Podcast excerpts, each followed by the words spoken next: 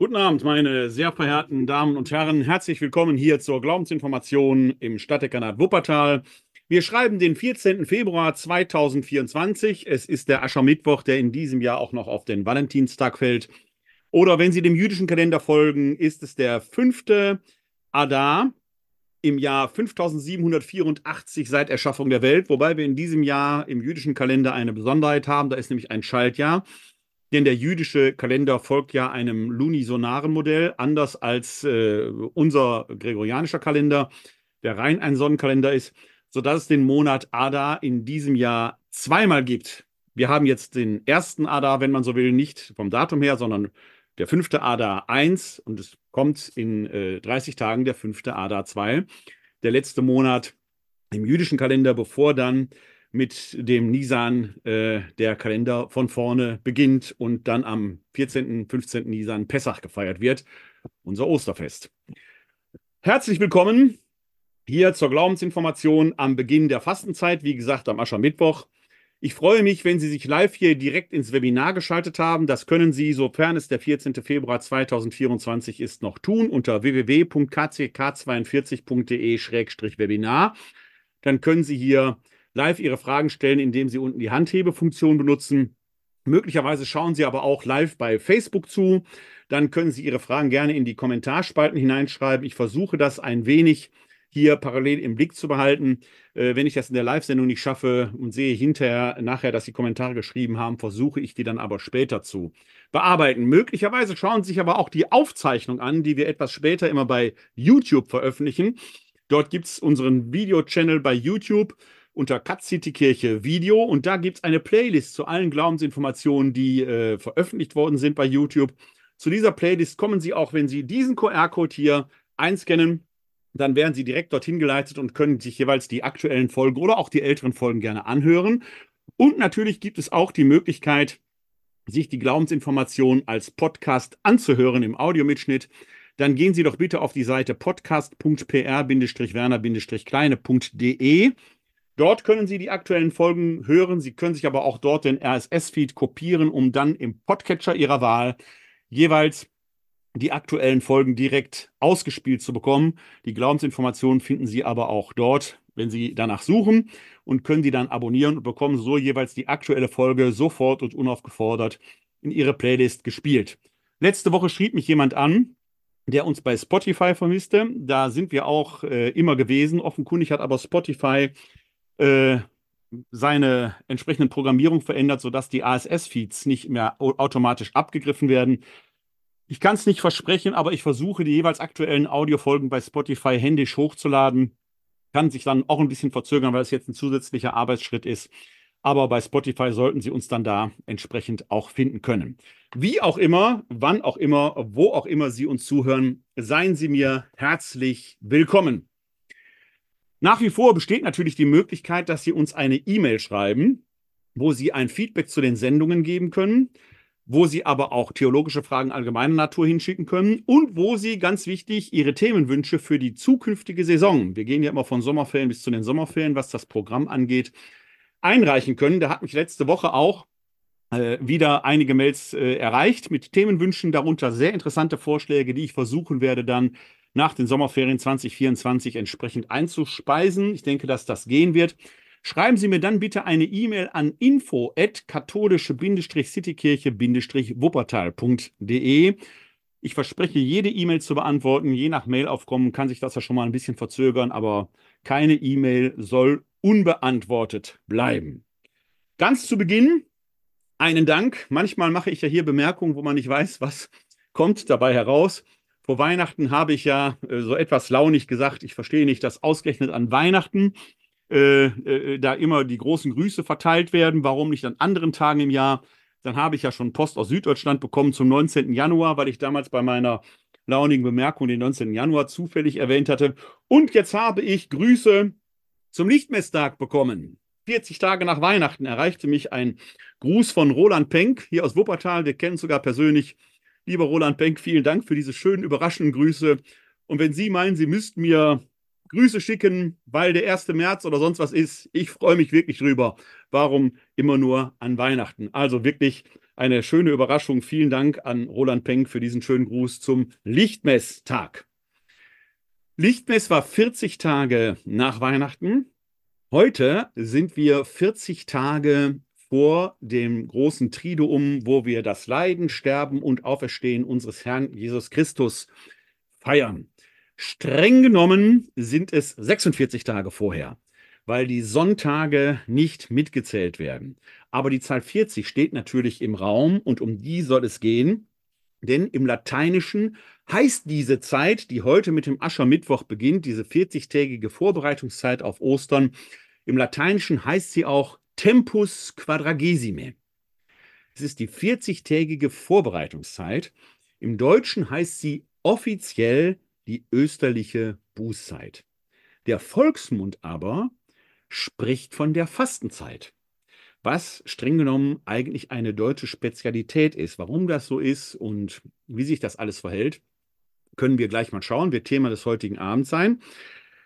Aber es ist eine Zeit, die in einer gewissen Weise auch die Zeit nachahmt, die Jesus am Beginn seines öffentlichen Wirkens durchlaufen hat. Nach seiner Taufe im Jordan berichten ja die Evangelien, dass er sich 40 Tage in die Wüste zurückzog, um dort unter Fasten und Gebet, ja, wie soll man sagen, seiner Berufung wahr zu werden, seines Auftrages gewiss zu werden. Und er wurde in dieser Zeit eben auch versucht. Markus Evangelium ist das nur eine ganz lapidare Bemerkung. In den anderen synoptischen Evangelien wird das etwas breiter entfaltet. Weil aber diese Zeit Jesu in der Wüste am Beginn seines öffentlichen Wirkens eben auch mit dem Fasten verbunden war, ist das bei uns irgendwie auch damit verbunden. Dabei kennt die Kirche ehrlich gesagt nur zwei echte Fast- und Abstinenztage. Nur zwei. Das ist einmal der Karfreitag und es ist der heutige Aschermittwoch. Denn beide Tage, und das werden wir gleich noch sehen, wo da die biblischen Begründungen sind, Beide Tage sind mit einem besonderen Gedenken an die eigene Sterblichkeit oder die Sterblichkeit in sich verbunden. Klar, Karfreitag, das Leiden und Sterben unseres Herrn Jesus Christus. Da trauern wir um den verstorbenen Jesus am Kreuz. Wenn wir uns quasi anamnetisch in die Situation hineinversetzen, ist am Karfreitag ja noch lange nicht klar, dass am Ostersonntagmorgen der Auferstandene den Seinen erscheinen wird. Also in dieser Trauerphase ist äh, das Fasten quasi angesagt. Und heute am Aschermittwoch, am heutigen Aschermittwoch, gedenken wir auch durch den Empfang des Aschenkreuzes, dass wir selbst von Staub sind und zu Staub zurückkehren werden. Ja, wir selbst werden sterben in der Hoffnung, dass wir auferstehen, aber erstmal erinnern wir uns unserer eigenen Sterblichkeit. Und jetzt werden Sie sicherlich in Ihrem Leben auch schon mal erfahren haben, dass ein geliebter Mensch stirbt und nicht mehr da ist. Sicher, für uns Christen besteht die Hoffnung und haben wir die, vielleicht sogar die Gewissheit, dass der Tod nicht das Ende ist und der, der dort von uns gegangen ist, dann in ein Sein bei Gott eingekehrt ist. Aber bei uns ist die Lücke. Und jeder, der schon mal tief und echt von Herzen getrauert hat, weiß, dass es einem die Kehle zuschnürt. Man fastet, wenn man so will, wie von selbst. Man kann in der Situation nichts essen. Oft müssen sogar Menschen kommen und einen, ja, vielleicht nicht zum Essen zwingen, aber doch sehr stark motivieren. Trauer und Fasten sind als physische Reaktion quasi fast miteinander verbunden. Und da verwundert es nicht, dass man quasi in so einer Art reziproken Spiegelhandlung durch das Fasten der Trauer auch Ausdruck geben kann. Wer wirklich echt trauert, fastet quasi von selbst.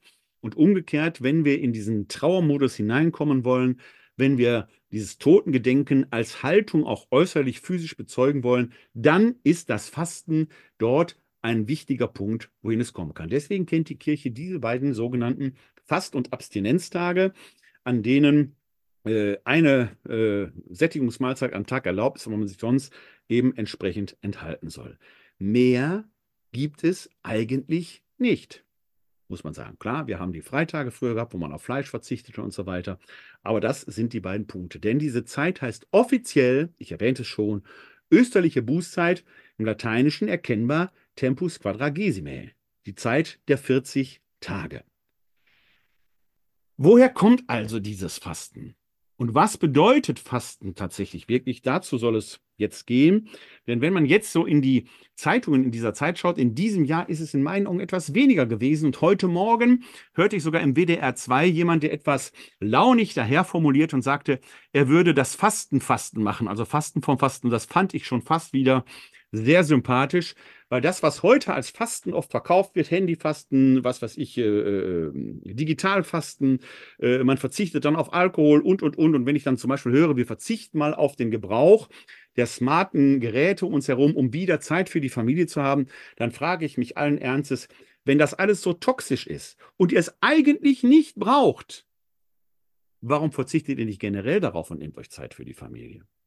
Das jetzt alles nur mal sieben Wochen zu machen oder sechs Wochen zu machen oder etwa auf Alkohol zu verzichten, dann nach Ostern zum Arzt zu gehen, damit die Blutwerte in Ordnung sind, danach wieder anzufangen. Leute, das ist schon ein wenig selbstbetrügerisch. Was mich zudem sehr verwundert, ist auch noch etwas, was äh, die evangelische Kirche jetzt anfängt oder angefangen hat, das sogenannte sieben Wochen ohne. Auch da werden wir später noch nicht, nicht auf dieses Modell selber, aber mal gucken, was ist Fasten und heißt Fasten wirklich nur verzichten?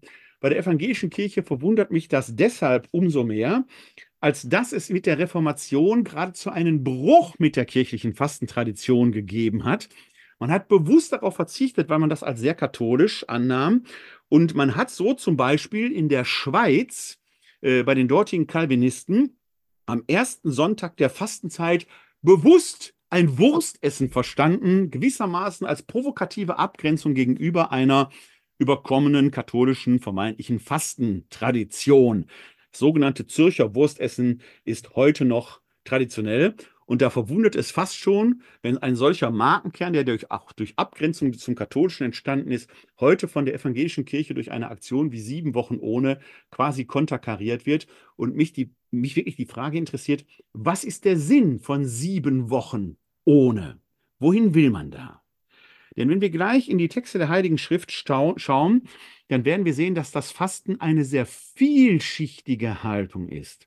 Dass das Fasten gar nicht so monokausal ist und dass es viele Situationen gibt, in denen man gar keine Alternative zum Fasten hat, in denen man aber auch durch das Fasten einer bestimmten Haltung Ausdruck geben will oder in dem man Fasten bewusst einsetzt, ja, vielleicht in Entscheidungsprozessen, um eine Klärung herbeizukommen. Wir werden gleich exemplarisch einige Bibelstellen anschauen und werden sehen, wie vielschichtig das Fasten ist und dann auch gar nicht auf einen engen Zeitraum eingegrenzt ist, sondern wie man ja schon versuchen muss, die Frage zu stellen, wozu überhaupt Fasten? Cui bono? Heute scheint es eher eine Wellness-Erfahrung zu sein. Man verzichtet vielleicht auf Störendes. Aber was passiert eigentlich, wenn der Verzicht selbst zur Last wird? Klar, man könnte sagen, ich verzichte auf etwas, im Fasten, was mich von Gott abhält. Das ist so die klassisch gängige Sache. Wir machen das jetzt 40 Tage vor Ostern, um uns bewusst für Gott freizumachen, aber da würde ich schon wieder fragen, warum nicht immer? Warum nur an diesen 40 Tagen? Was also ist der Sinn dahinter? Und wieso sprechen wir im Deutschen aus dem Volksmund kommt mittlerweile als quasi offizielle Bezeichnung für die kommenden 40 Tage von einer Fastenzeit? Hier mag ein erster Blick in die Heilige Schrift einen Hinweis geben, warum das so ist. Wenn wir da nämlich mal in die Praxis, in die Lebensgeschichte des Paulus schauen, dann lesen wir dort im zweiten Korintherbrief zwei Stellen, in denen das Fasten erwähnt wird, aber alles andere als freiwillig zu sein scheint.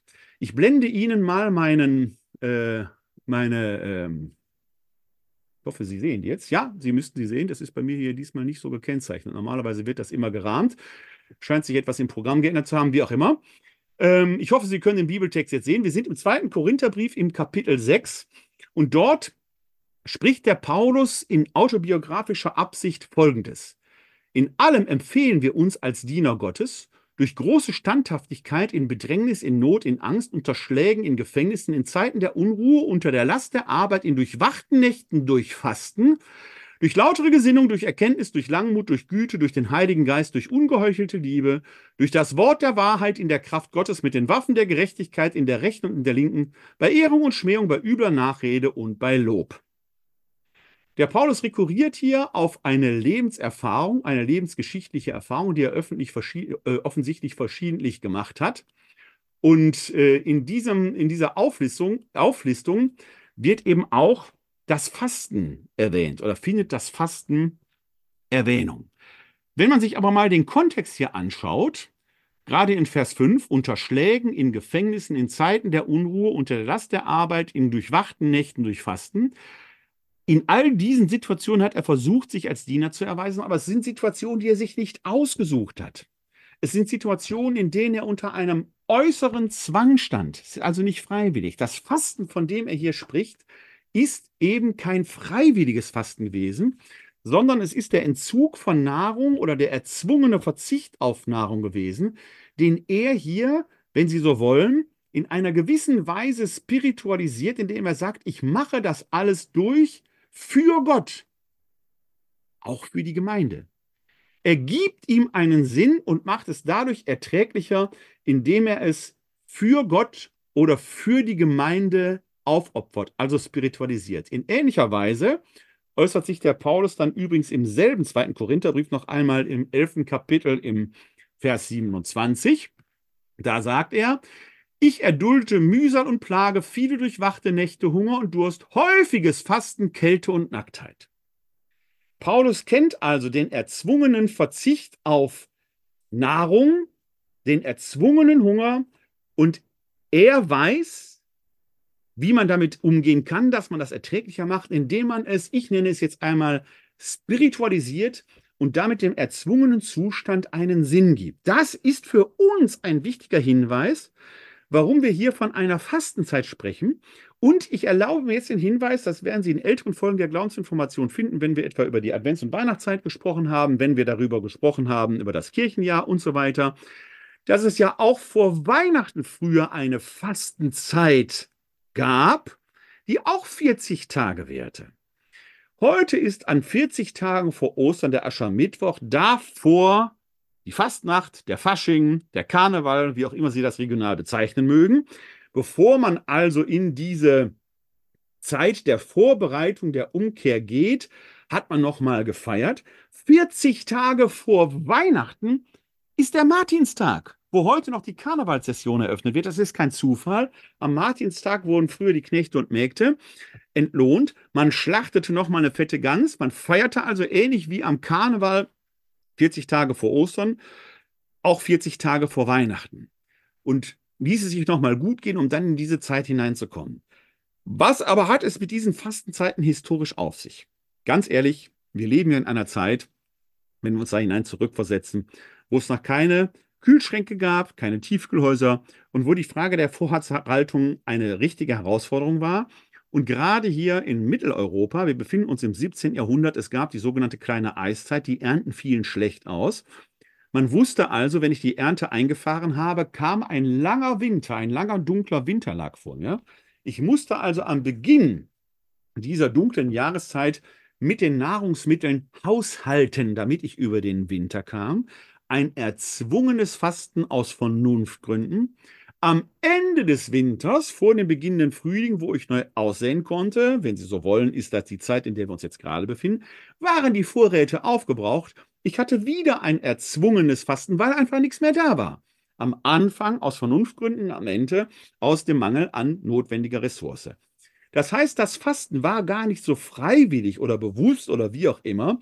Es war eine pure Sache der Vernunft beziehungsweise der aus Mangel an Ressourcen bedingten Notwendigkeit, auf Nahrung zu verzichten. Das mache ich erträglicher, indem ich dem Fasten einen Sinn gebe.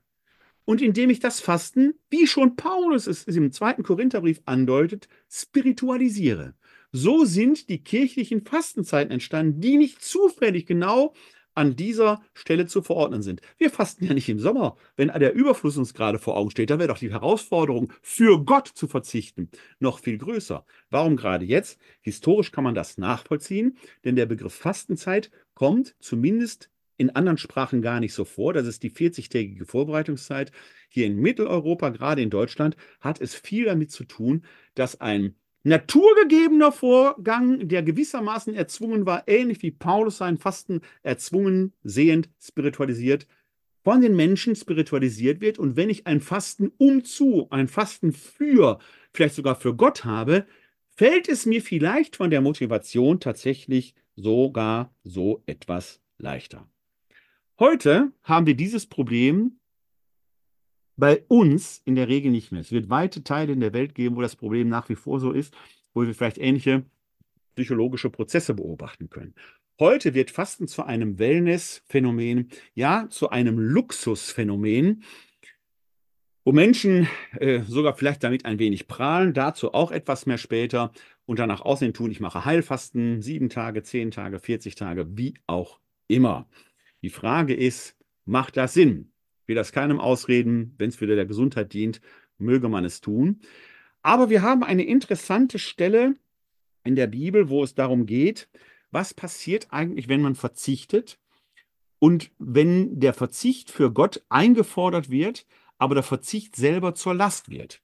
Was also, wenn man sich zwar vornimmt zu fasten, um frei, sein, frei zu sein für Gott, aber dieses Freisein für Gott dadurch verhindert wird, dass mir der Verzicht selber auf mich selbst zurückführt und ich dadurch schlechte Laune bekomme.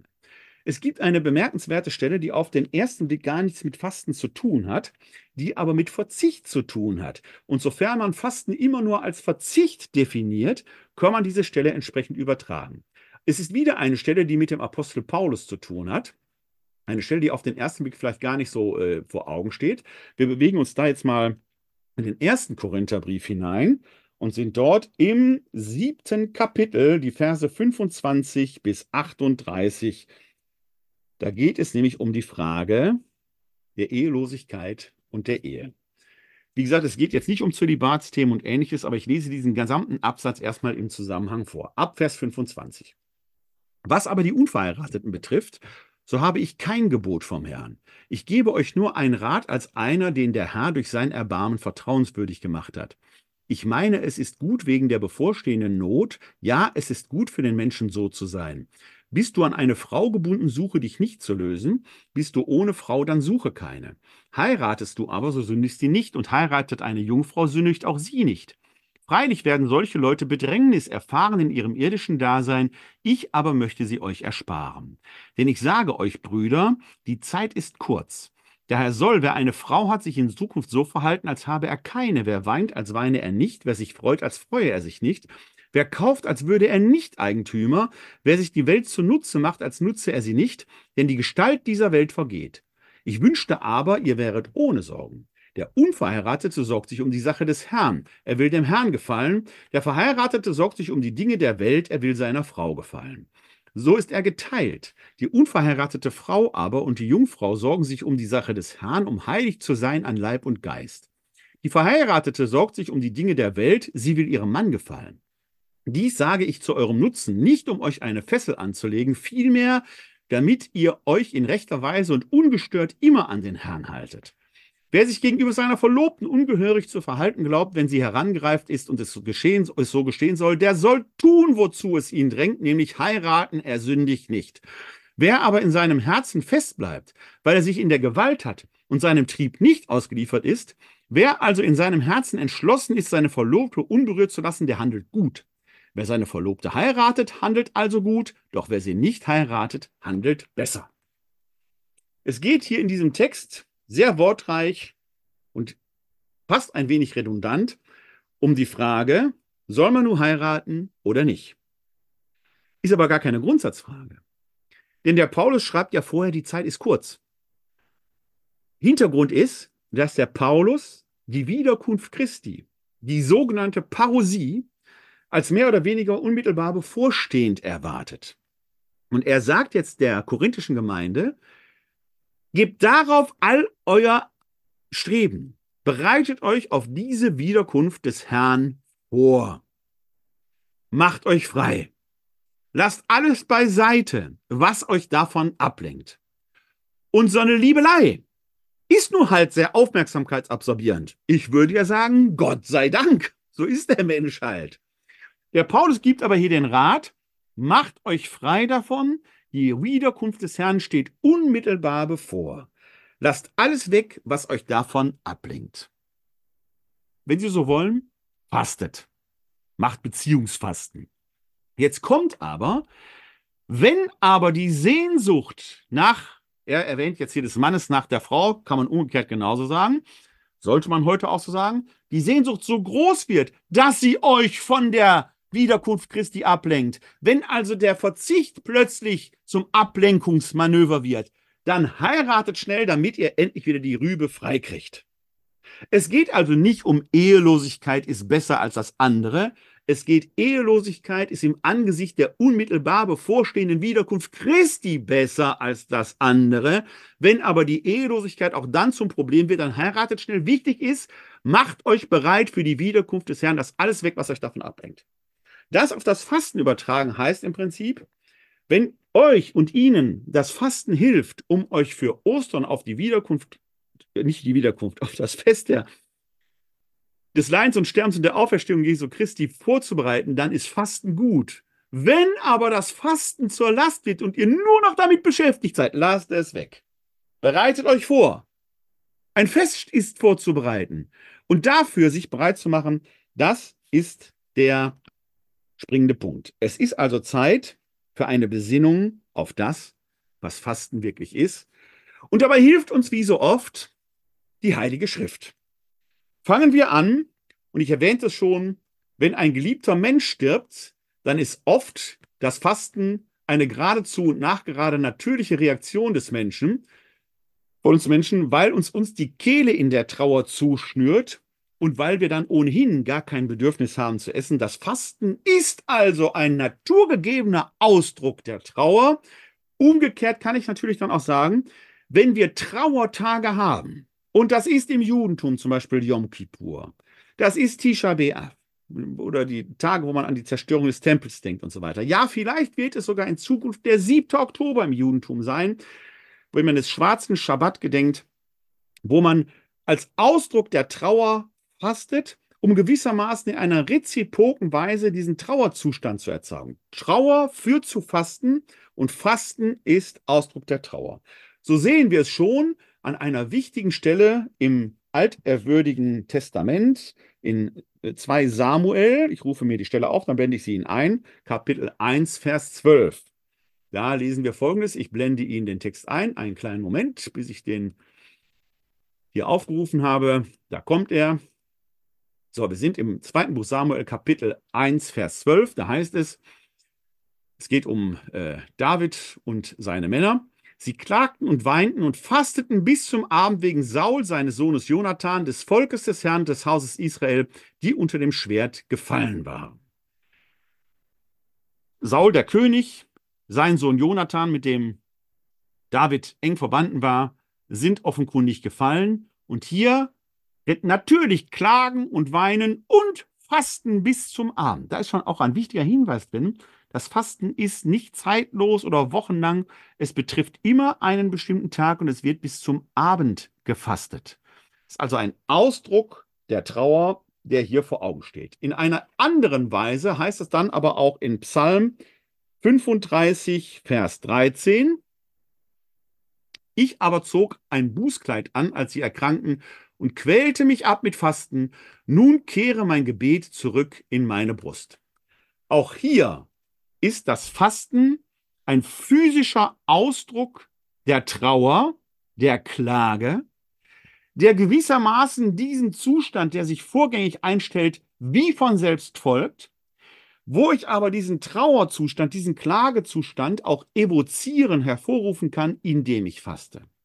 Fasten ist also gar nicht an dieser Stelle etwas, was wellnessmäßig ist oder der eigenen Gesundheit dient, sondern Ausdruck einer inneren Haltung, die entweder vorgängig ist oder die ich gewissermaßen, weil wir in einer Trauerzeit leben, erzeugen will. In diesem Zusammenhang kommt ein zweiter Aspekt äh, zum Tragen, der mit dem Fasten verbunden ist, der nämlich mit Selbsterniedrigung und Buße zu tun hat. Und der begegnet uns relativ häufig im äh, Alterwürdigen oder Testament oder auch in der Bibel generell. Denn eine ganz berühmte Geschichte, die vielen sicherlich geläufig ist, ist ja die Jona-Erzählung. Dieser Prophet, der nach Ninive gesandt wird, mehr oder weniger unfreiwillig auch nach Ninive geht und der nun in Ninive, den Niniveniten, die Leviten lesen soll, äh, damit sie umkehren und ihnen das Strafgericht ankündigt. Und da reagiert, die, reagieren die Niniveniten folgendermaßen drauf. Wie gesagt, der Jona erwartet eigentlich schon, dass Gott es jetzt bald Feuer vom Himmel regnen lässt. Er wird bitter enttäuscht werden, dass das Spektakel ausbleibt.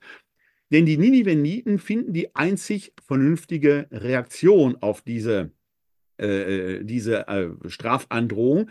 Wenn sie so weitermachen wie bisher, wird es ihnen übel ergehen, aber der König von Ninive findet einen Ausweg. Und da schauen wir mal rein. Wir sind im dritten Kapitel des Buches Jona und da geht es ab Vers 7 folgendermaßen. Ich fange mal in Vers 6 an zu lesen, weil da der König als Absender einer Botschaft erwähnt wird. Als die Nachricht, von, als die Nachricht davon den König von Ninive erreichte, stand er von seinem Thron auf, legte seinen Königsmantel ab, hüllte sich in ein Bußgewand und setzte sich in die Asche. Er ließ in Ninive ausrufen, Befehl des Königs und seiner Großen, alle Menschen und Tiere, Rinder, Schafe und Ziegen sollen nichts essen, nicht weiden und kein Wasser trinken. Sie sollen sich in Bußgewänder hüllen, Menschen und Tiere, sie sollen mit aller Kraft Gott anrufen und jeder soll umkehren von seinem bösen Weg und von der Gewalt, die an seinen Händen klebt. Wer weiß, vielleicht kehrt er um und es reut Gott und er lässt ab von seinem glühenden Zorn, sodass wir nicht zugrunde gehen. Im Folgenden wird Gott dieses Verhalten sehen und von seinem Zorn ablassen. Hier wird ein Fasten als äußerer Ausdruck der Umkehr ausgerufen. Das Fasten wird zur Selbsterniedrigung, unterstützt noch durch dieses Asche aufs Haupt streuen, durch das Bußgewand anziehen. Und so wird dem der inneren Umkehr äußerlich Ausdruck verliehen und sie damit erst wirksam gemacht. Mit den Lippen kann ich viel bekennen. Ich kann auch vieles denken. Erst wenn ich ins Handeln komme, werden meine Worte und meine Gedanken zu tatkräftigen Werken, im Guten wie im Schlechten. Wenn ich also Umkehr und Buße in mir habe, dann kann ich zwar intellektuell gewiss sein, dass Gott auch das sieht, der schaut mir ja ins Herz. Aber damit es in meinem Leben wirksam wird, muss es äußerlichen Ausdruck bekommen. Das Fasten wird hier zum äußerlichen Zeichen einer bußfertigen Selbsterniedrigung, die damit zum ersten Schritt einer echten Umkehr wird. Wir sprechen ja im, nicht nur im katholischen Bereich, sondern im christlichen Bereich von der tätigen Reue. Erlauben Sie mir hier an dieser Stelle einen kleinen Einwurf. Wir haben in der katholischen Kirche spätestens seit 2018, eigentlich schon viel länger, 2010 und noch davor, aber 2018 die MAG-Studie gehabt, wo der massenhafte Missbrauch durch viel zu viele Kleriker jeder Kleriker, der Kinder missbraucht, ist zu viel, offenbar wurde. Die evangelische Kirche hat gerade vor kurzem eine solche Studie veröffentlicht. Man sieht, die Missbrauch ist deutlich weniger vertreten. Er ist vielleicht anders verursacht, durch andere Mechanismen verursacht, aber das Problem selber ist genauso da. Was auch da ist, ist in beiden Fällen ein Problem der Vertuschung. Im katholischen Bereich wollte man die Kleriker, die überbordende Heiligkeit, die wir über den Kleriker stülpen, diese ontologische Superiorität wahren und dann durfte das Böse nicht passiert sein. Im evangelischen Bereich hat man etwas, und da streiten sich gerade evangelische Theologen drüber, äh, das, was in der evangelischen Kirche als Rechtfertigungslehre bekannt ist. Gott sieht den Sünder, jeder Mensch ist ein Sünder und wer glaubt, dem wird von Gott verziehen. In beiden Fällen gibt es übrigens eine Schnittmenge. Das ist das Thema Barmherzigkeit. Man muss ja barmherzig sein. Das Problem ist aber im einen wie im anderen Fall, Barmherzigkeit ohne gleichzeitige Beachtung der Gerechtigkeit ist keine Barmherzigkeit, sondern eine Chimäre, eine Heuchelei. Wie kann man Tätern gegenüber barmherzig sein und die Opfer völlig oder die Betroffenen völlig aus dem Blick verlieren? Das ist gerade nicht barmherzig. Und wenn wir hier drauf schauen, dann fehlt genau dieses Moment der Selbsterniedrigung, dieses Moment der Buße, dieses Moment einer sichtbaren Umkehr. Ein Fasten wäre dort angezeigt gewesen. Ich meine jetzt nicht dieses billige Fasten, ich meine ein echtes Fasten, wie es der König von Ninive hier vollzieht, in völliger existenzieller, tiefgreifender Bedeutsamkeit. Ähnlich finden wir andere Stellen in der Heiligen Schrift, wo auch das Fasten zu einem Ausdruck äh, dieser inneren Bußfertigkeit wird. Wir schauen ähm, mal zum Beispiel in das Buch Jesus Sirach. Dort heißt es im Kapitel 34, Vers 26 folgendermaßen. Na, das ist eine falsche Stelle, die scheine ich mir falsch notiert zu haben. Ich muss sie also aus dem Kopf zitieren. Äh, bei Jesus Sirach geht es um äh, die Frage eines zeitlich begrenzten Verzichtes, der als sinnlos erachtet wird, wenn es nur um den Verzicht an sich geht, wenn der keine Zielrichtung hat. Auch ein zeitlich begrenzter Verzicht mag zwar, und das spricht ja quasi zum Beispiel für diese heilfesten Modelle, wo man sagt, das ist vielleicht für mich, aber wenn die eigentliche Zielrichtung fehlt, ist auch ein zeitlich begrenzter Verzicht in sich völlig sinnlos. Und jetzt suche ich erstmal die zweite Stelle hier, ehe ich sie einblende, nicht, dass mir dasselbe nochmal passiert. Ähm, Im Buch Esra finden wir dort eine entsprechende Stelle. Ich suche sie, versuche sie rauszusuchen, bevor ich sie einblende. Da habe ich mir aber die richtige Stelle notiert. Das andere scheint irgendwo ein Zahlendreher oder Tippfehler drin zu sein. Im Buch Esra lesen wir im Kapitel 8, Vers 21 folgendes. Dann rief ich dort am Fluss bei Ahava ein Fasten aus. So wollten wir uns vor unserem Gott beugen und von ihm eine glückliche Reise erbitten für uns, unsere Kleinen und unsere ganze Habe. Auch hier ist das Fasten also zielgerichtet als demütiges Zeichen Gott gegenüber. Das Fasten wird zum äußeren Ausdruck einer inneren Haltung. Dass wir das auch im Neuen Testament finden, sehen wir zum Beispiel wieder an unserem Protagonisten der frühesten Christenheit, eben jenem Paulus, von dem Lukas in der Apostelgeschichte Folgendes berichtet. Da heißt es von Paulus, nämlich nach seiner sogenannten Bekehrung vor Damaskus, er war drei Tage blind, er aß nicht und trank nicht. Auch hier, Paulus macht ein schockierendes Erlebnis, das sein Leben auf den Kopf stellt, und zwar vollständig. Und Paulus muss sich erstmal neu sortieren. Und in diesem Schockzustand ist ihm gar nicht nach Essen und Trinken. Das Fasten wird also zu einem inneren, zu einem äußeren Ausdruck einer innerlichen Erfahrung, die existenzieller nicht gedacht werden kann. Ähnlich dann auch nochmal in Vers 19 etwas weiter unten, blättern wir runter. Und nachdem er etwas gegessen hatte, kam er wieder zu Kräften. Einige Tage blieb er bei den Jüngern in Damaskus und sogleich verkündete er Jesus in den Synagogen, dieser ist der Sohn Gottes. Diese Zeit des Fastens in Damaskus ist für Paulus ähnlich und vergleichbar dem Fasten Jesu in der Wüste am Beginn seines öffentlichen Wirkens eine Zeit der inneren Findung. Das Fasten dient hier auch der Klärung, sicherlich ursächlich äh, ähm, verursacht durch den Schockzustand in dieser Begegnung mit dem Auferstandenen, die für Paulus existenziell war. Und als er seinen inneren Einklang wieder gefunden hat, sich neu sortiert hat, kann er nicht nur wieder essen und trinken, sondern jetzt geht er auch hinaus und wird zum Verkünder. Jesus selbst mahnt im Matthäusevangelium im Rahmen der Bergpredigt dann aber auch an, und das ist ein Text, den wir heute am Aschermittwoch in den katholischen Liturgien gehört und verkündet bekommen haben, wenn ihr fastet, macht kein finsteres Gesicht wie die Heuchler. Sie geben sich ein trübseliges Aussehen, damit die Leute merken, dass sie fasten. Amen, ich sage euch, sie haben ihren Lohn bereits erhalten. Du aber, wenn du fastest, salbe dein Haupt und wasche dein Gesicht, damit die Leute nicht merken, dass du fastest, sondern nur dein Vater, der im Verborgenen ist. Und dein Vater, der das Verborgene sieht, wird es dir vergelten. Hier ist der entscheidende Stichpunkt das Verborgene. Das Verborgene ist eben die innere Haltung. Da, wo ich nur faste im Sinne einer Leistungsshow, mich von anderen bewundern zu lassen, macht mein Fasten ehrlich gesagt keinen Sinn. Ich habe meinen Lohn ja schon durch die Bewunderung erhalten. Wer es braucht. Wenn Fasten aber wirklich Sinn macht in der Gottesbeziehung, bräuchte ich eigentlich gar nicht fasten, weil Gott ja ohnehin in mein Inneres schaut. Aber wir Menschen sind nur halt Wesen mit Seele und Leib. Das, was die Seele beschäftigt, wird im Leib zum Ausdruck gebracht. Und diese bußfertige Selbsterniedrigung Gott gegenüber muss nicht exklusiv, kann aber insbesondere durch Fasten zum Ausdruck gebracht werden.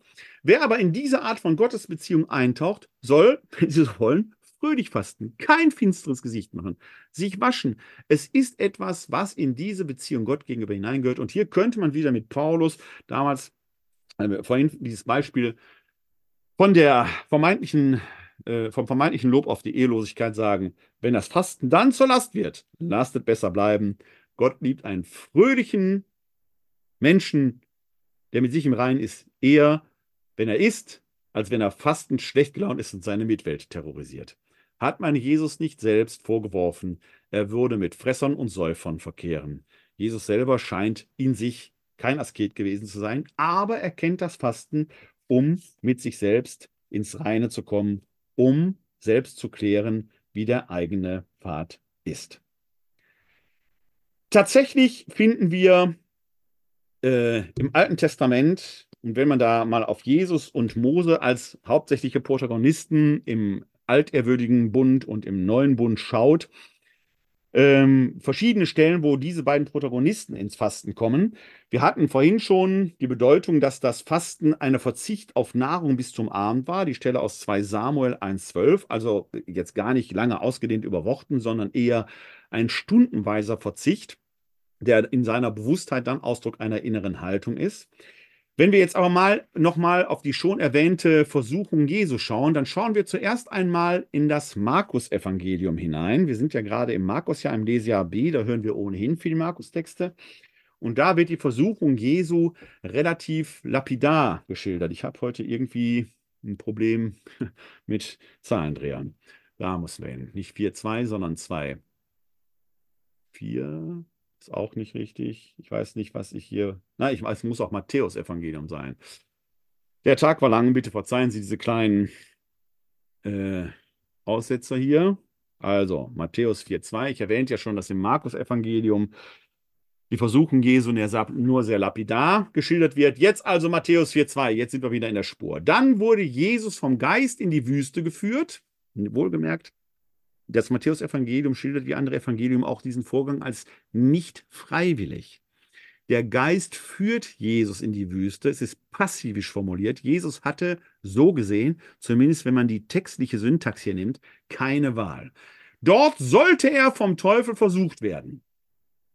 So viel zur Frage, kann der Geist, der ja Gott ist, versuchen? Er kann. Und Jesus hat es leibhaftig erfahren, er hatte keine Wahl. Lassen wir die Frage offen, ob der Mensch Jesus wusste, dass er Gott ist. Komplizierte Frage. Mache ich vielleicht mal eine eigene Glaubensinformation zu diesem, dieser Frage nach dem sogenannten Selbstbewusstsein Jesu. Als er 40 Tage und 40 Nächte gefastet hatte, hungerte ihn. Ist an sich erstmal nicht verwunderlich. In der Wüste ist auch ein erzwungener Verzicht auf Nahrung. Sie fasten in der Wüste, wenn sie keine Vorräte mitgenommen haben. Der Text insinuiert, dass Jesus da gar nicht lange gefackelt hat oder er wurde ja geführt. Also haben wir auch hier einen erzwungenen Verzicht. Und jetzt tritt der Versucher an ihn heran und äh, ich lese den Text wortwörtlich vor, da trat der Versucher an ihn heran und sagte, wenn du Gottes Sohn bist, so befiehl, dass aus diesen Steinen Brot wird. Er antwortete, in der Schrift heißt es, der Mensch lebt nicht vom Brot allein, sondern von jedem Wort, das aus Gottes Mund kommt und so weiter und so weiter. In der lukanischen Fassung, wie gesagt, bei Markus, dem äh, ältesten Synoptiker, finden wir nur die lapidare Bemerkung, dass Jesus in der Wüste versucht wurde. Im Lukas-Evangelium nimmt sich diese Stelle folgendermaßen aus. Erfüllt vom Heiligen Geist kehrte Jesus vom Jordan zurück. Er wurde vom Geist in der Wüste umhergeführt, 40 Tage lang, und er wurde vom Teufel versucht. In jenen Tagen aß er nichts, kein Wunder, er ist ja in der Wüste. Als sie aber vorüber waren, hungerte ihn. Und jetzt findet die Versuchung statt. Die Frage, die man hier in den Raum stellen könnte, sind diese Versuchungen, denen sich Jesus jetzt im Lukas-Evangelium bei Matthäus ausgesetzt sieht, wie gesagt, bei Markus werden die nicht andeutungsweise erwähnt. Sind das jetzt mehr oder weniger real erlebte Visionen, in denen Jesus sich mit Bedürfnissen auseinandersetzt, die er im Guten wie zum Schlechten verwenden könnte, mit der ihm zu Bewusstsein gekommenen Vollmacht, die in ihm ist? Oder haben die eher halluzinative äh, Gründe? Schwer zu beantworten. Aufgrund des Textbefundes kann man, könnte man in die eine wie in die andere Richtung tendieren. Ich tendiere dahin, dass Jesus in diesen 40 Tagen mit sich gerungen hat. Am Jordan, in der Taufe. Muss ihm zu Bewusstsein gekommen, muss ihm bewusst geworden sein, dass in ihm eine besondere Macht wirksam ist. Er ist zu einem bestimmten Auftrag gerufen. Diese 40 Tage in der Wüste, von denen die Bibeltexte hier sagen, die hat er nicht freiwillig auf sich genommen, er wurde vom Geist dahin geführt. Historisch mag er sich zurückgezogen haben, um sich seines Auftrages gewiss zu werden. Und jetzt ist noch einmal das äußerliche Fasten, ob es nun erzwungen oder freiwillig übernommen ist, das äußerliche Fasten und die innere Haltung stehen in einer wechselwirksamen Beziehung zueinander. Die innere Haltung kann zum äußeren Fasten führen. Das äußere Fasten kann aber und wird eben auch die innere Haltung beeinflussen. Das heißt, das Fasten Jesu, wie es hier dargestellt wird, scheint erstmal als solches gar nicht freiwillig gewesen zu sein. Wie gesagt, in der Wüste. Wenn Sie keine Vorräte mitnehmen, fasten Sie der Natur gegebenermaßen oder notwendigermaßen. Das Fasten selber führt aber auch in eine innere Haltung des, der Selbstklärung. Wer bin ich, was bin ich? Und wenn Sie jetzt diese Vollmacht in sich spüren, was könnten Sie mit der alles anstellen? Sie könnten sich Länder und Völker untertan machen. Könnte er. Das ist die Versuchung. Die wird externalisiert in diese Versuchung durch Satan, durch den Prüfer. Satan begegnet uns im Alten Testament in der Hiob-Geschichte schon. Das ist kein Gegenspieler Gottes. Es ist der Prüfer, der von Gott entsandt wird, um Hiob zu prüfen. Jesus befindet sich also in einer Prüfungssituation, so wie dieses griechische Wort Perasmos Versuchung und Prüfung heißen kann. Und Jesus findet zu sich selbst, erklärt sich. Und da ist das Fasten ein notwendiger Teil der Selbstfindung und der Selbstklärung. Der bewusste äußere Verzicht dient der inneren Selbstklärung. Das könnte auch heute noch ein wichtiger Aspekt sein. Nicht einfach nur für Gesundheit, sondern ich verzichte bewusst auf äußere Einflüsse, auch auf Nahrung, um diese Zeit zu nutzen, mich eines oder mir eines besonderen, eines eigenen Auftrages in einer schwierigen Lebensphase selbst gewahr zu werden. Dafür müssten sie aber an einer Lebenswende stehen, wie Jesus sie zu diesem Zeitpunkt gelebt hat. Wir kennen solche Lebenswendesituationen, wo unsere Welt, ich will nicht sagen aus den Fugen gerät, aber der normale Alltag in eine Veränderungssituation hineinkommt, wo wir uns neu sortieren müssen. Und da kann das Fasten tatsächlich ein hilfreicher Prozess sein, zumal die Versuchungsgeschichten Jesu, und ich lasse die Frage weiterhin offen, ich tendiere eher zur Visionstheorie, aber selbst eine Halluzination könnte für mich einen Erkenntnisfortschritt bedeuten, indem ich neue Lösungsansätze kenne, die mir ohne dem verborgen blieben. Es gibt ja selbst, wenn wir jetzt mal den christlichen Bereich verlassen, ich will jetzt nicht herumschwadronieren, aber im schamanischen Bereich, wo man sich ja bewusst in solche halluzinativen Zustände versetzt, um dort Zugriff auf Schichten des Unterbewusstseins zu haben, die dem Bewusstsein verborgen bleiben, in denen aber möglicherweise Lösungsansätze für schwierige Fragen sein können, die der reine Verstand in seiner vielleicht verkrosten Denkweise gar nicht erkennen kann. Das Fasten könnte hier also ein wichtiger Aspekt sein, um auf diese Weise in Schichten des Unterbewusstseins vorzudringen, weil der Körper halt nur auch reagiert auf das Fasten, um dort neue Lösungsansätze zu finden. Interessant ist, dass wir ähnliche Erzählungen auch bei Mose finden, später aber auch bei Paulus. Für Paulus hatten wir ja schon, dass er nach seiner Damaskus-Erfahrung äh, in äh, ein quasi äh, notwendiges Fasten geriet. Wir lesen aber auch in der Apostelgeschichte im Kapitel 14, Vers 23 folgendes. Sie setzten für sie in jeder Gemeinde Älteste ein und empfahlen sie unter Gebet und Fasten dem Herrn, an den sie nun glaubten. Das Fasten ist hier Teil des Prozesses der Entscheidungsfindung. Fasten wird als Mittel zur Findung des richtigen Weges eingesetzt. Das macht aber nur Sinn, wenn das Fasten auch eben als physische Reaktion Zugang zu Erkenntnisschichten einleitet und da spielen diese Prozesse unter Umständen eine Rolle, zu denen die rein sichtbare Wirklichkeit vielleicht gar keinen Zutritt hat. Schauen wir nochmal ins Alte Testament, weil ich ja Mose erwähnt habe. Da gehen wir mal in das Buch Exodus und dort ins Kapitel 34, der Vers 28. Da heißt es, Mose blieb dort beim Herrn 40 Tage und 40 Nächte. Er aß kein Brot und trank kein Wasser. Er schrieb auf die Tafeln die Worte des Bundes, die zehn Worte. Mose befindet sich am Sinai in der Begegnung mit Gott, ohnehin existenziell. Der Exodus liegt hinter dem Volk Israel. Vor dem Volk Israel werden 40 Jahre in der Wüste liegen und das Volk muss zum Volk werden. Eine existenzielle Situation, nicht nur für Mose als Anführer des Volkes, sondern auch für das Volk Israel selber. Eine Lebenswende für ein ganzes Volk par excellence. Hier muss man sich neu sortieren und finden und Mose als der große Protagonist geht dort eben auch ins Fasten. Dann Buch Deuteronomium, Kapitel 9, Vers 9 berichtet Mose aus der eigenen äh, Retrospektive, als ich auf den Berg gestiegen war, um die Steintafeln entgegenzunehmen, die Tafeln des Bundes, den der Herr mit euch geschlossen hatte, blieb ich 40 Tage und 40 Nächte auf dem Berg, aß kein Brot und trank kein Wasser.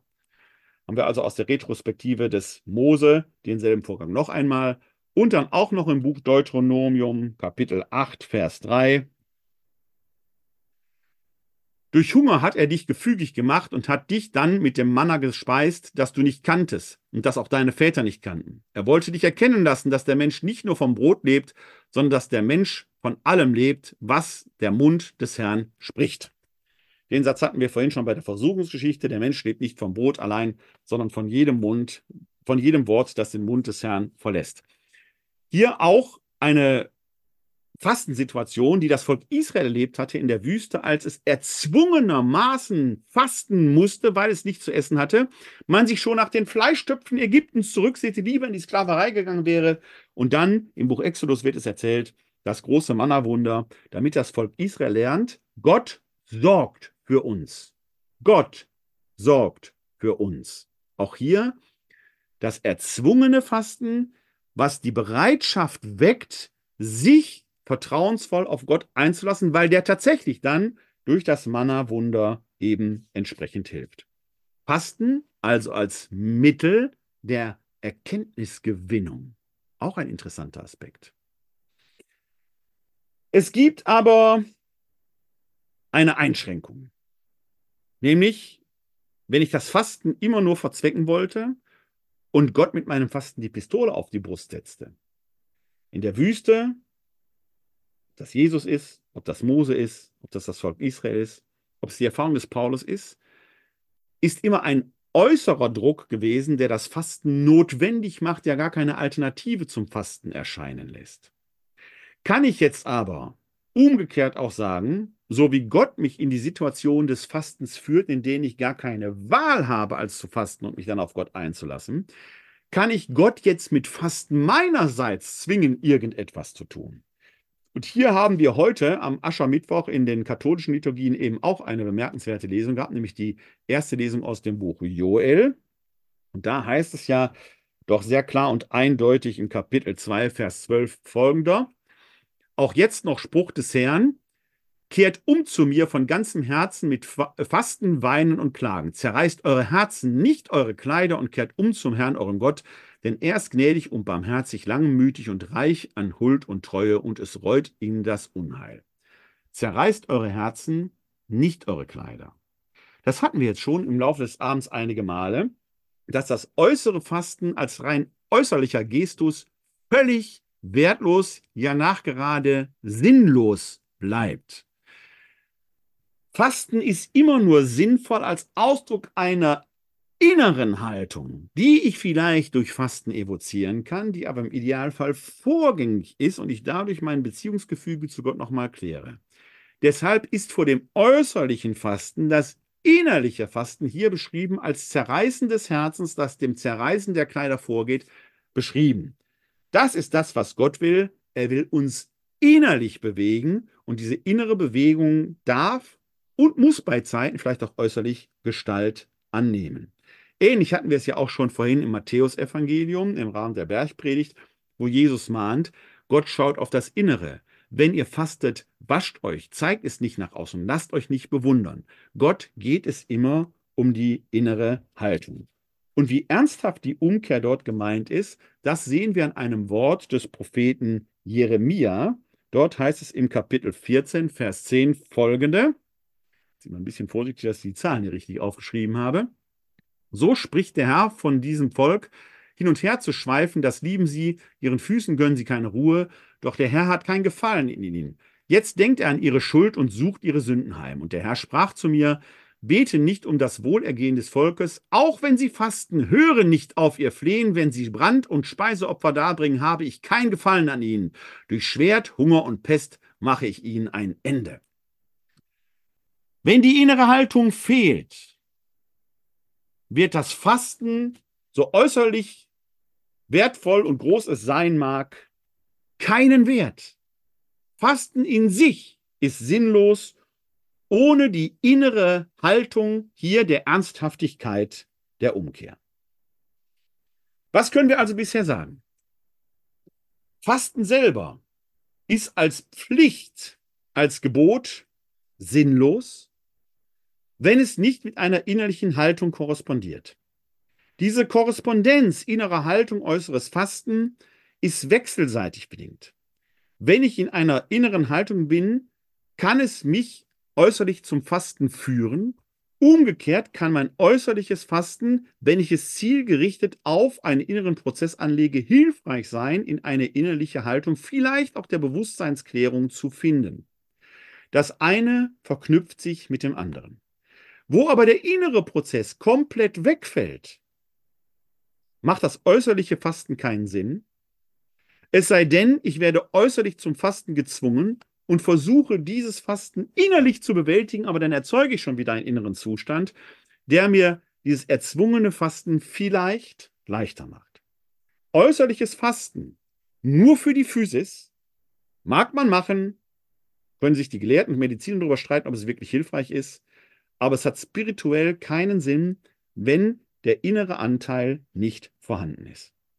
In diesem Zusammenhang kennen wir aus dem Judentum verschiedene Fasttage, die damit zusammenhängen, auch heute noch in diesen inneren Prozess hineinzufinden. Warum ist das gerade im Judentum und eigentlich auch für uns Christen, weil wir in dieser jüdischen Tradition eng verbandelt sind, stehen?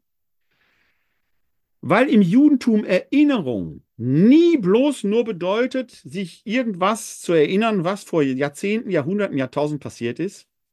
In der jüdischen Weise heißt Erinnerung immer Vergegenwärtigung. Wenn man Pessach feiert, zieht man gerade aus Ägypten aus.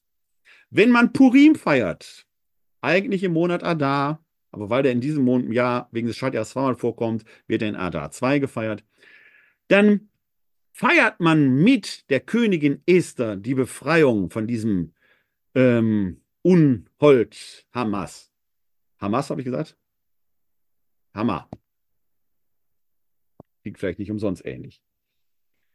Schauen wir mal in das Buch Esther hinein. Da lesen wir nämlich in Esther Kapitel 9, Vers 31 um das Jahr der Purim-Tage festzulegen, wie es der Jude Mordechai und Königin Esther angeordnet hatte und wie es sich selbst und ihren Nachkommen zur Pflicht gemacht hatten. Das Schreiben enthielt die Vorschriften für das Fasten und die Wehklage.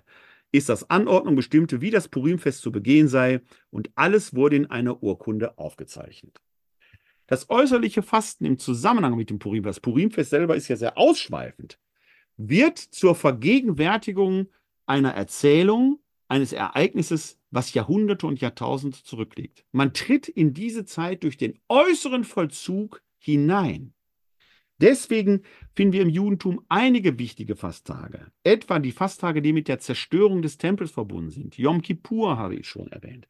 Durch das äußerliche Fasten tritt man physisch in diesen Vorgang hinein, der damals historisch dazu Grunde lag. Und genau das ist der Grund, warum Karfreitag bei uns ein Fast- und Abstinenztag ist. Stellen wir uns vor, wir wären auch damals gläubige Nachfolger des Jesus von Nazareth gewesen. Im Jahr 2024 mag man das als mehr oder weniger frommer Christ, als fromme Christin einfach mal so behaupten. Steile These. Ob wir damals den Mut gehabt hätten, ihm wirklich nachzufolgen. Den Nachweis können wir bestenfalls hypothetisch erbringen. Aber nehmen wir mal an, wir wären es. Und wir sehen, dass unser Anführer, dieser Jesus von Nazareth, von dem wir erhofft hätten, er würde das Reich Gottes bringen und er sei der Messias, der stirbt am Kreuz als Gottverfluchter. Da schnürt es Ihnen und mir auch die Kehle zu und wir können nichts mehr essen. Und in diesen Zustand geraten wir eben auch, wenn wir an Karfreitag fasten, wenn wir ihn mit diesem Ereignis verbinden. Und eben am heutigen Aschermittwoch, wenn wir daran denken, dass unsere Existenz endlich ist, schnürt es uns vielleicht auch die Kehle zu. Und das Fasten wird als Ausdruck zur Trau der Trauer um die Endlichkeit unserer Existenz und vielleicht aber eben auch als Freiheit der Hoffnung, dass das Irdische nicht alles ist. Die Kirche kennt deswegen nur zwei gebotene Fast- und Abstinenztage, den Aschermittwoch und den Karfreitag. Wenn Sie sonst in den nächsten 40 Tagen fasten möchten, tun Sie das. Wenn es Sie frei macht für Gott, wenn es Ihrem Erkenntnisgewinn dient, ist es etwas Gutes. Wenn das Fasten aber zur Last wird und sie von Gott ablenkt, sollten sie vielleicht von Fasten fasten. Denn das Fasten in sich macht keinen Sinn, das haben wir mehrfach gehört. Es ist keine Leistung, sondern Ausdruck einer inneren Haltung, die sich physisch zum Ausdruck bringt. Umgekehrt kann ich durch Fasten aber auch eine innere Haltung erzeugen, etwa im Sinne der Memoria, wie ich es gerade gesagt habe. Schauen wir noch einmal in das Buch Sacharja zum Abschluss. Dort lesen wir im achten Kapitel, ich rufe die Stelle eben auf, im Vers 19. Na, da kommt sie. So spricht der Herr der Heerscharen, das Fasten des vierten, das Fasten des fünften, das Fasten des siebten, das Fasten des zehnten Monats soll für das Haus Juda zum Jubel und zur Freude und zu frohen Festen werden. Darum liebt die Treue und den Frieden. Wenn Sie in diesem Sinne fasten, dass es zu einer inneren Klärung wird, dass Friede ist und dass Sie dann das große Fest noch freudiger feiern, wohlan denn, fasten Sie wohl. Ich werde Ihnen in die Shownotes später zwei Links legen zu zwei Texten. Einer stammt von Magnus Steiner, der sich nochmal besonders mit den Texten des Alterwürdigen Bundes befasst hat. Einer stammt von mir, wo es auch nochmal um diese Dimension äh, des Fastens geht, dass es mehr ist als äh, bloßer Verzicht, sondern dass der Mensch darin zu sich selbst findet. In diesem Sinne mögen Sie in eine gesegnete Fastenzeit hineinkommen. Ich hoffe, dass dieser Abend für Sie äh, erkenntnisreich war, dass er sie vielleicht zu einer neuen Art des Fastens motiviert, sie aber vielleicht auch daran erinnert, dem äußeren Fasten immer auch eine innere Haltung beizugesellen. Und dieser Prozess muss vielleicht vorgängig durchlaufen werden. Was möchte ich mit dem Fasten eigentlich zum Ausdruck bringen? Vielleicht auch und gerade insbesondere in meiner Beziehung zu Gott. Dann wird es ein gutes, dann wird es ein heiliges Fasten sein, das mehr ist als bloßer Verzicht, um den nächsten Arztbesuch mit den Blutwerten gut zu überstehen. Fasten ist etwas wirklich Heiliges. Wir sollten vorsichtig und ehrwürdig damit umgehen. Wenn Sie möchten, schreiben Sie mir gerne, wie gesagt, eine E-Mail, auch als Rückmeldung zu dieser Sendung, mit Ihren Themenwünschen, mit anderen theologischen Fragen. Ich freue mich jedenfalls, wenn Sie in zwei Wochen wieder hier zur Glaubensinformation zuschalten. Am 28.02. im Jahr des Herrn 2024 lautet das Thema dann Ärgernis, Torheit oder Heilszeichen. Die Bedeutung des Kreuzes und das Christentum. So viel kann ich jetzt schon sagen. Es ist eben nicht egal, dass Jesus am Kreuz gestorben ist und nicht einfach im Schlaf auf die andere Seite des Seins gewechselt ist. Das Kreuz ist schon ein sehr zentraler Punkt und tatsächlich für die frühen Christen eine große Herausforderung. Schade, dass wir heute die Herausforderung des Kreuzes so nicht mehr kennen. Aber wer weiß, vielleicht kommen wir in zwei Wochen dieser Herausforderung doch auf die Spur. Also ich freue mich, wenn Sie in zwei Wochen wieder dabei sind. Bis dahin bleiben oder werden Sie gesund. Helfen Sie anderen, gesund zu bleiben oder zu werden. Ihnen allen da draußen wünsche ich Frieden über Israel auf allen Seiten und Ihnen ein herzliches Glück auf!